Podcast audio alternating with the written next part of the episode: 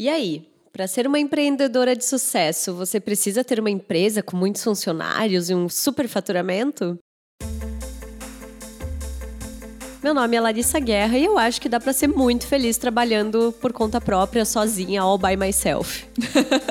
Meu nome é Marina Mels e eu acho que trabalhar sozinho é um modelo novo e talvez do futuro, por que não? Vamos discutir isso? Bora!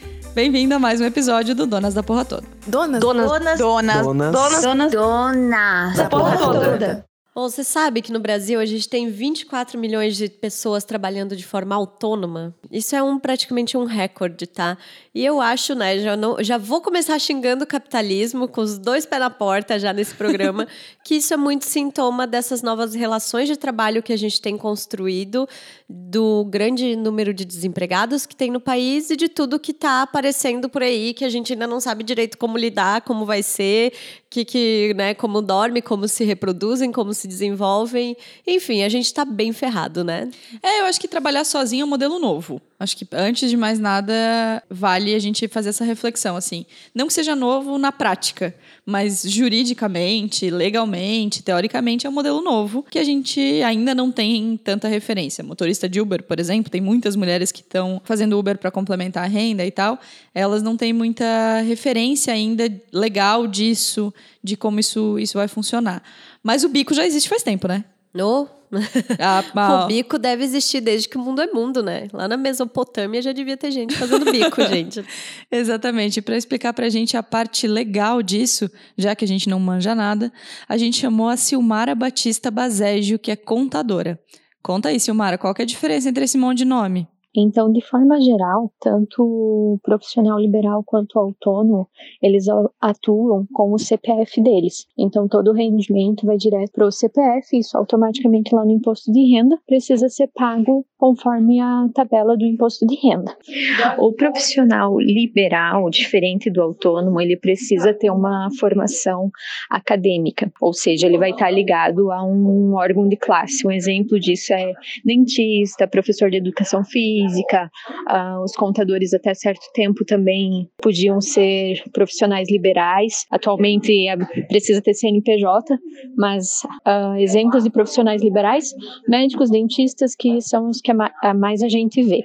Já o MEI, ele foi criado para que os autônomos se regularizassem. Então, seriam as pessoas que não têm uma formação específica, pudessem se formalizar e estivessem pagando o seu INSS, contribuindo com a Previdência. Então, o MEI hoje ele tem um valor de 81 mil anual. Então, se a gente pega de janeiro a dezembro, essa empresa MEI pode faturar até 81 mil reais.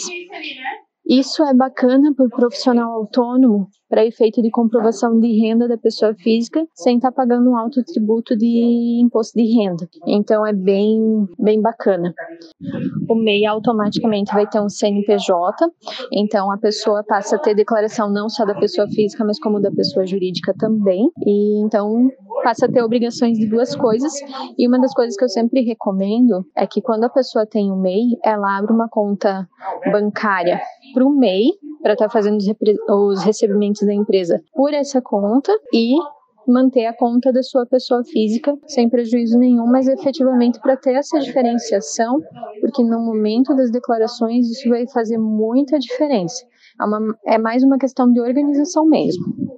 Boa parte das empresas começa, eu acho, com a pessoa trabalhando autônoma, né? Exceto quando você tem um investidor, tem uma indústria, que aí acho que é é um pouco diferente, mas na área de serviços ou na área de comércio é muito comum, né? Você começou trabalhando sozinha com eventos, por exemplo. É, comecei sozinha em casa, né, fazendo ou fazendo frilas pontuais em restaurantes, fazendo muita coisa de evento, até que eu senti a necessidade de abrir meu restaurante, né? E ainda no restaurante eu trabalhei sozinha por muito tempo. Agora que eu tô tendo a ajuda da minha mãe e que estou com perspectivas de contratação. Então, foi uma caminhada bem solitária acho que conversa muito com o nosso primeiro episódio também, né? Exato. Mas eu e eu sou uma pessoa que descobriu que gosta muito de trabalhar com equipes pequenas sabe? Ou, ou sozinha. Uhum. E eu lembro que eu sempre falava assim, eu fui procurada por muita gente de tipo, ai, ah, se você quiser abrir um restaurante comigo, eu topo, se você quiser uma sociedade. Eu sempre quis fazer algo sozinha, justamente porque eu tenho a ideia de que se der certo, o mérito é meu, se der errado, o problema é meu também, uhum. sabe? Então, acho que muito isso. E eu sempre fui uma pessoa muito autônoma, muito independente dentro do meu trabalho dentro de empresa, sabe? Eu gosto, eu gosto de trabalhar comigo mesma. Então, uhum. acho que eu me enquadraria super nessa ideia de uma pessoa que faz tudo, todo o rolê sozinha e tá feliz, assim. E tu também, né, Marina? Começou sozinha até que você começou, abriu de fato a empresa e começou a contratar. É, no começo eu fazia essas notas de prefeitura, que acho que em todos os municípios tem, que é nota de, de, de autônomo, né? De, de pessoa física. Comecei também sozinha, com a ideia de, não, vou atender poucos clientes, vou trabalhar em casa e tal. E um pouco diferente de você, trabalhar em casa, por exemplo, foi uma coisa que não me fez bem, sabe? Trabalhar em casa sozinha. Eu sentia a necessidade de ir para o trabalho e de ter pessoas com quem dividir os problemas, com quem tomar decisões trabalho com comunicação. E quando a gente trabalha com comunicação, quanto mais vozes opinando a gente tem, acho que melhor, sabe? Mais plural é a nossa visão sobre aquele assunto.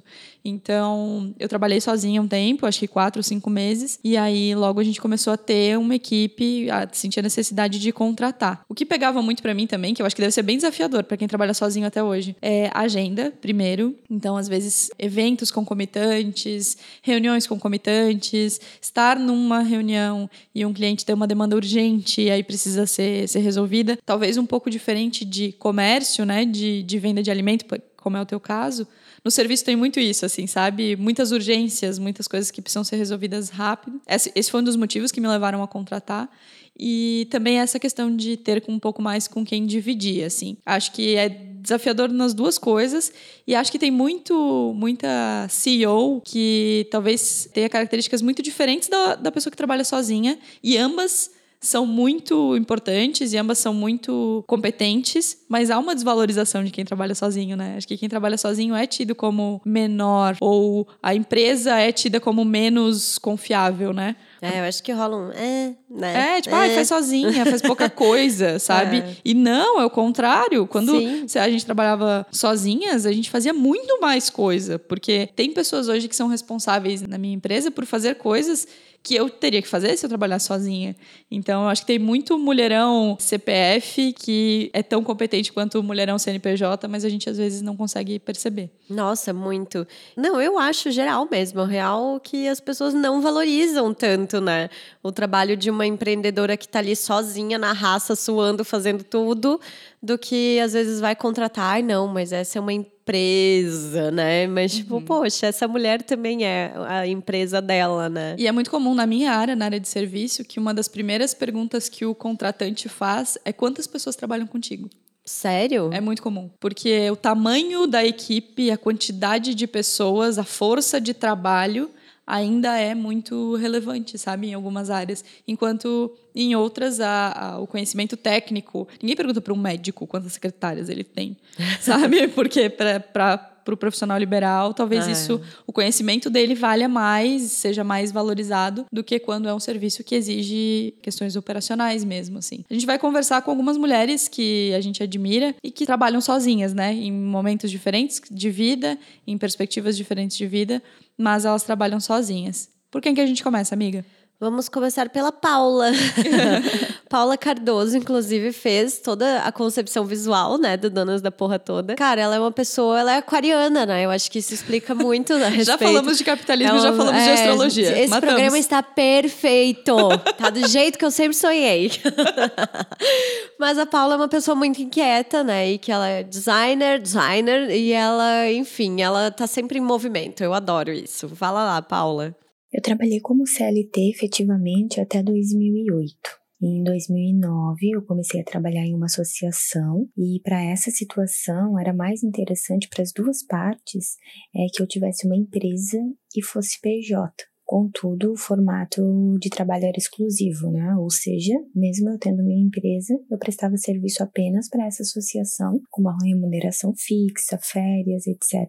É, então era PJ, mas o formato ainda era CLT. Em 2016 foi quando eu decidi sair desse trabalho e me aventurar sozinha. A motivação além de em busca de um novo desafio, né? Afinal, já estava há sete anos nesse último emprego, é, foi também poder atuar em mais projetos ao mesmo tempo, fazer minhas próprias escolhas e eu também queria empregar a minha capacidade criativa, que sempre pautou as minhas atividades na infância, adolescência e até a minha formação. E sei lá, por ironia da vida, eu estava trabalhando desde sempre em posições que envolviam é, burocracia, política, planejamento estratégico, comercial, etc.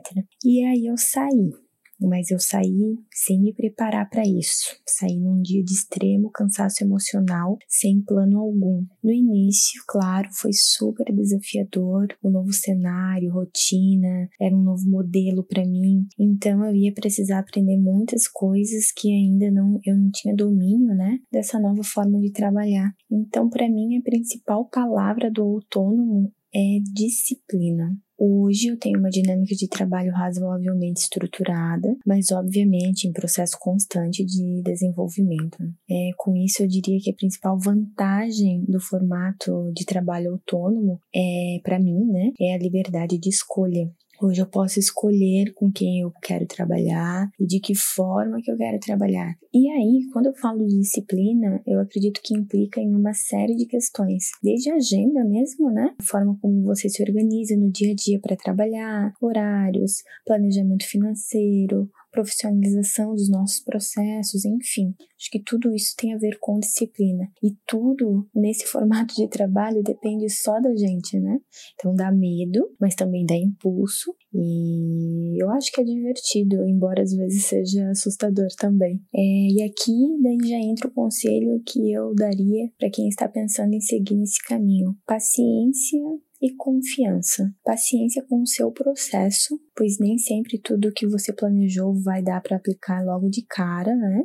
Confiança, porque esse momento vai chegar, com certeza. Mas mais importante ainda é a confiança em si. Às vezes, o nosso entorno, as pessoas, situações, ambientes podem nos desencorajar, mas eu acredito muito que tudo aquilo que a gente faz com toda a vontade do nosso ser acontece e dá certo. E eu tenho mais um conselho.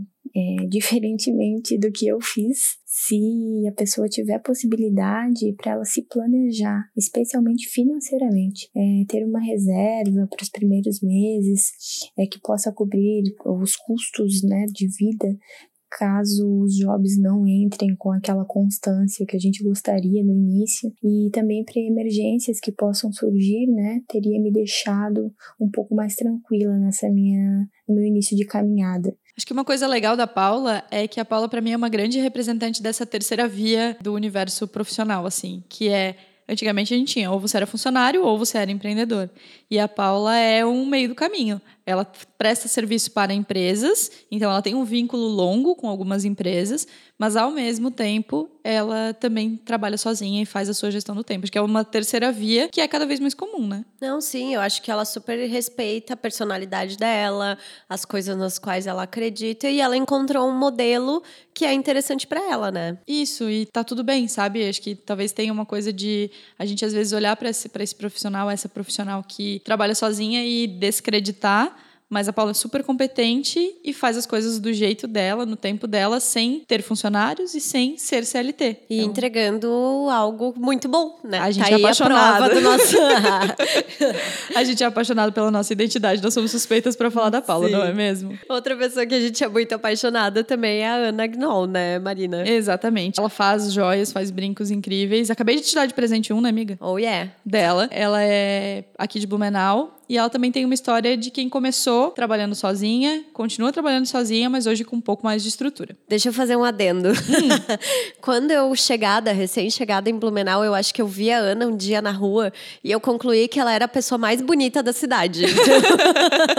ela é provavelmente uma das pessoas mais bonitas que eu já vi é, na minha vida. Ela, ela é, é maravilhosa. É, exatamente. Tipo, deveria, como eu falo para uma amiga minha que é muito bonita, ela deveria sair com um saco de pão na cabeça, de tão bonita que ela é, assim, pra se esconder. Fala aí, gata. Vim do S do estado e moro em Blumenau fazem 11 anos. Eu me formei em moda e vim morar para cá pensando no mercado de trabalho. Quando cheguei aqui, até conhecer um pouco mais da cidade, eu trabalhei como contratada terceirizada na FURB. Enquanto estava trabalhando, eu já fazia acessórios para uso próprio. Ou por falta de opção para compra ou por falta de grana.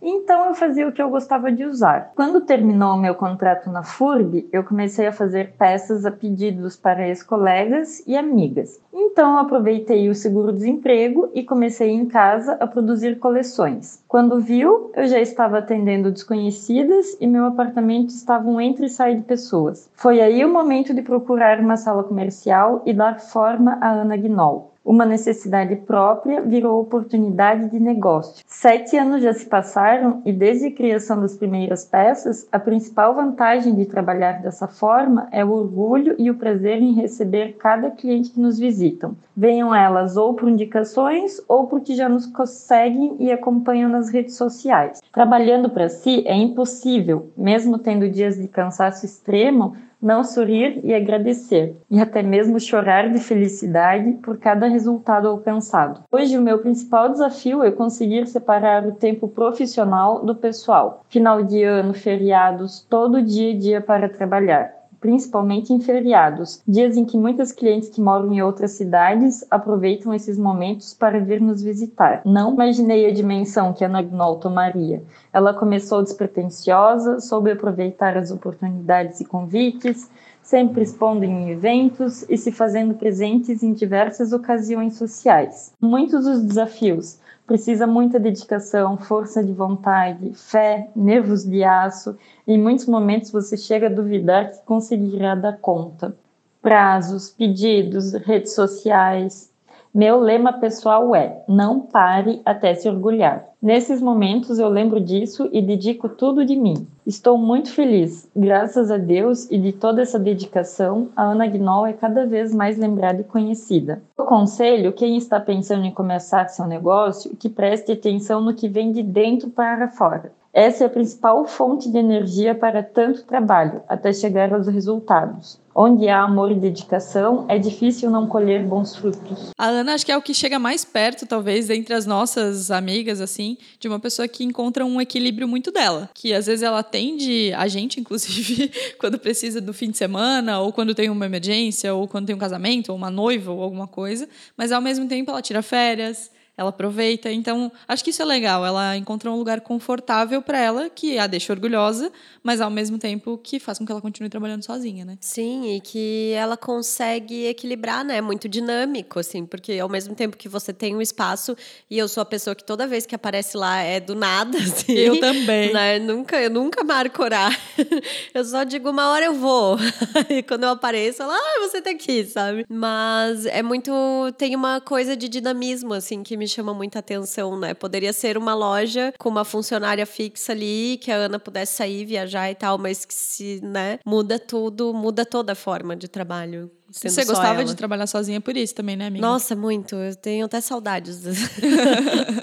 Porque a minha rotina, né, no ano em que eu fiquei trabalhando, tipo, só para eventos, nossa, ela era infinitamente mais de boa, assim. Eu sempre brinco que eu fazia muito dinheiro, me incomodava bem menos, uhum. né? E ainda assim, e era legal porque olha como tem a ver também com o episódio das coisas que você faz várias coisas, né? Porque no mesmo ano em que eu estava trabalhando só com eventos, eu também estava fazendo vários freelas de jornalismo. Uhum. Né? Porque dava para equilibrar. Era uma coisa, às vezes, era um evento numa semana, aí eu tinha um texto para escrever, uma reportagem, então era, era muito de boa também. E acho Saudades. que o equilíbrio.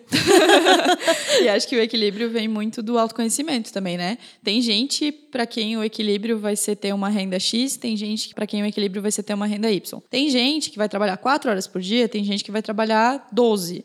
Então acho que vai de cada Não, pessoa. E eu acho que vai muito do, do que é o sonho dessa pessoa, de qual é o objetivo dela dela, né? Se o objetivo dela é abrir uma empresa que seja grande, que tenha vários funcionários, com faturamento imenso, com, sabe, com muitos desafios, ou se o objetivo dela é trabalhar sozinha, fazer a sua renda e tá tudo certo também. Como a gente sempre fala, tudo bem, né? Não tem Exato. problema nenhum. O nosso terceiro case, acho que é muito legal, porque depende exclusivamente do talento do CPF né? É. A Suelen Mondini, também uma pessoa super querida e ela é talentosíssima. Ela une os dois mundos, entre ser uma profissional liberal e fazer eventos como musicista e ao mesmo tempo ainda dar aula e ainda ter um vínculo empregatício. Então conta isso. Então, eu sou musicista e eu atuo em diferentes áreas dentro da música, né? Então, dentro da área da música, na verdade, vou fazer aí um, um parênteses. A gente tem vários tipos de profissionais que podem atuar basicamente em três ramos diferentes. O ramo da performance, que é o músico ou cantor que atua né, no palco em diferentes circunstâncias o ramo da educação, que é o profissional, o docente que atua com música desde ensino regular até espaços alternativos, como escola de música, enfim. E a gente tem ainda um terceiro, uma terceira área, que é a área da pesquisa, a área mais voltada para esse trabalho de pesquisa acadêmica dentro da universidade. É uma área menos conhecida, mas tem como em qualquer área do conhecimento. Então, é muito comum os músicos trabalharem de formas distintas. Por exemplo, ele atua como CLT, mas ele também tem um trabalho como autônomo e ele também, às vezes, vai ter uma empresa e vai trabalhar, às vezes, até produzindo outros músicos, enfim. Então, isso é bem plural assim. A gente tem uma heterogeneidade muito grande nesse sentido. Falando um pouquinho da minha experiência. Eu hoje sou praticamente 100% do meu tempo autônoma por escolha, já vou falar, falar por que, eu tomei essa decisão, né? Mas eu ainda tenho um vínculo com uma empresa onde eu sou CLT. Agora, esse vínculo ele é numa parte bem pequena da minha semana. E eu mantive esse vínculo em função de algumas questões, mas hoje a minha vida ela é focada basicamente em gerir o meu próprio negócio. E por que que eu tomei essa decisão? Porque gerindo o meu próprio negócio, eu consegui uma coisa que eu sempre quis, que é ter autonomia. Auto autonomia para trabalhar com a criatividade, né? Que é uma coisa que eu sempre quis e sempre quando você está numa empresa, você vai até um ponto, né? E eu queria inserir ideias minhas que eu acreditava serem revolucionárias ou que eu acredito, né, serem é, importantes, então, empreendendo, eu consegui aos poucos colocar isso em prática. Então, eu vi uma possibilidade de trabalhar com a internet. Hoje eu tenho um canal no YouTube, eu produzo cursos online, eu tenho assessoria à distância para alunos, assessoria individual, e paralelamente eu tenho a minha vida como instrumentista, né, como performer. Então, eu estou seguindo com a minha carreira e trabalhando, então, nessa questão mais da docência no ensino à distância EAD. Então essa é o, esse foi o ponto que assim que hoje é o foco do meu trabalho. E a grande questão que me fez mudar é realmente de não estar mais trocando tempo por dinheiro e de começar a ver novas possibilidades dentro da minha área profissional. Então acho que um dos grandes desafios é realmente conseguir gerir isso tudo, né? Colocar na balança quando que eu preciso terceirizar o meu trabalho, quando que eu não preciso e eu continuo trabalhando praticamente sozinha. Eu trabalho com um revisor que atua num, num pós, assim, mas é só isso. E também outra questão é o cuidado com planejamento e datas, porque você é, precisa ser autossuficiente, né? E você precisa estar antenado com tudo que está acontecendo na internet, as coisas mudam muito rápido. O ensino à distância ele vai passando por por mutações mesmo, né? Dentro da minha área, então eu vendo o que vai dar, o que dá certo, o que dá errado, enfim, e, e gerir isso tudo num tempo certo, produzir isso, tá sempre produzindo, porque tem que estar sempre produzindo, tem que estar sempre postando. E o meu, a minha principal questão no final de tudo isso que eu falei, é sempre lembrar do meu principal motivo lá no início que me fez empreender e criar o projeto, né? Criar o canal no YouTube, que era levar o conhecimento para as pessoas que têm pouco acesso.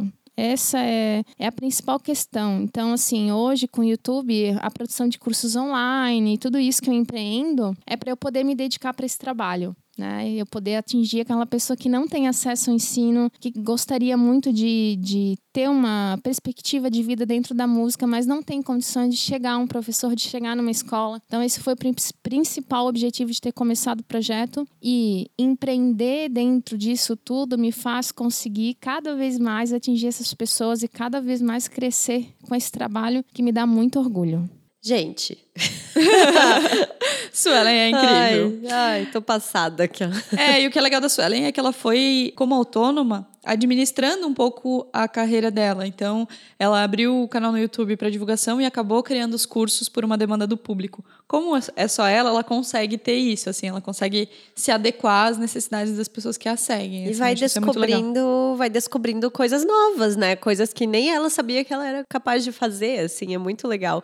É um artista, né? É uma artista, é uma desculpa. Artista. Exato. A gente também tem um outro ponto para tratar sobre isso, que acho que é um pouco bad, mas a gente tem que falar, porque, né, é um assunto polêmico porém moderno, porém contemporâneo, porém tudo mais, que é também uma precarização do trabalho, que é um termo bonito para falar de pessoas que estão trabalhando muito pelo desejo de terem a sua gestão e sem às vezes medir tanto as consequências disso, né? Fala mal do capitalismo, amiga, esse é seu momento, Ai, brilha. Meu Deus do céu.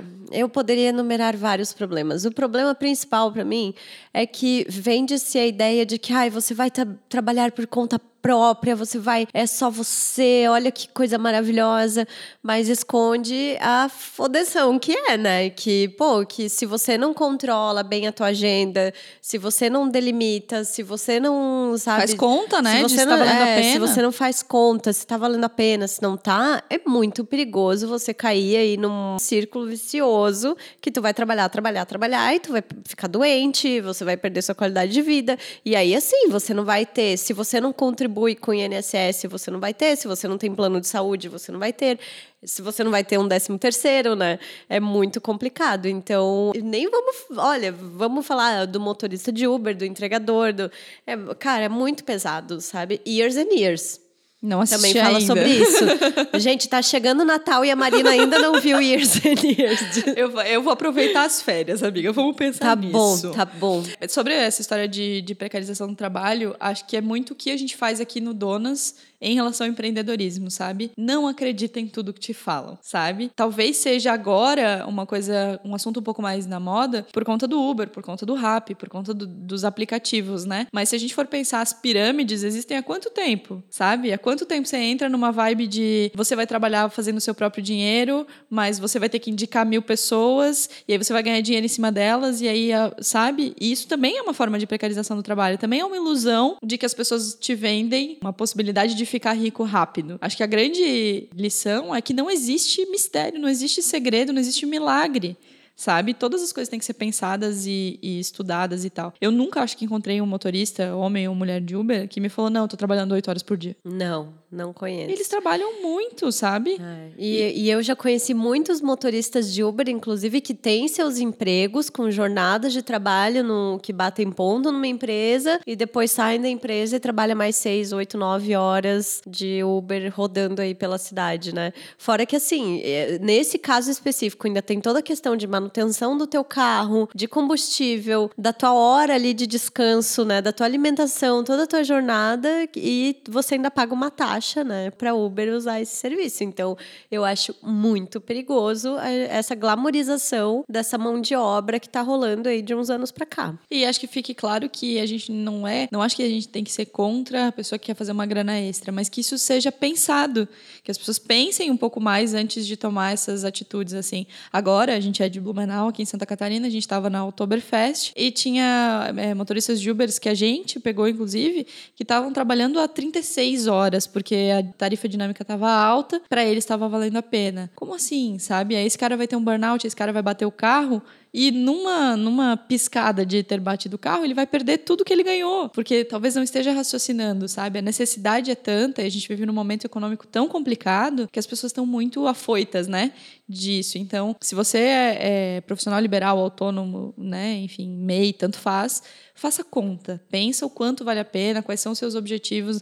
Não vamos, vamos parar um pouco de dançar conforme a música, né? A gente parar e pensar um pouco se é realmente a nossa, a nossa vibe. No caso dessas três mulheres, é a vibe delas. É. E isso é muito legal e a gente quis trazer esse, esse tema para mostrar que tem muito CPF que vale mais que CNPJ. Tem muita mulher que trabalha muito e que tem um trabalho lindo e que às vezes por trabalhar sozinha não é tão valorizada quanto quem tem um monte de funcionário.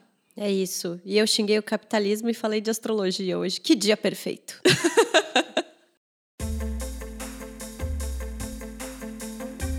Hoje é um dia muito especial. Larissa está dançando, Até é nosso o show, dia. show, show. Hoje, segundo a ONU, é o Dia Mundial do Empreendedorismo Feminino. Esse tema que, obviamente, a gente adora. Então, parabéns para as meninas empreendedoras. Parabéns, amiga. Eu acho que eu poderia estar nesse momento fazendo anjinho em boletos, assim, pra comemorar. Anjinho em boletos é É, foda. porque, né? Não é lindo o nosso dia, mas a nossa, nossa vida, né? Boletos, impostos, aquela coisa arada. Exato, mas parabéns aí pras meninas que estão nesse mesmo rolê com Comemorem, a gente. comemorem. Comemorem, exatamente. E a gente tá comemorando aqui nesse podcast, a gente não falou sobre isso ainda, então acho que a gente tem que explicar pra vocês. A gente queria fazer um mês especial e diferente do empreendedorismo feminino, então a gente primeiro quer agradecer a Daiane e a Negrita, que gravaram pra gente o episódio sobre empreendedorismo negro. Foi muito especial. Foi muito especial, foi muito massa. A gente ficou muito orgulhosa do que foi no ar e mais orgulhosa ainda do que não foi É. pro ar, né?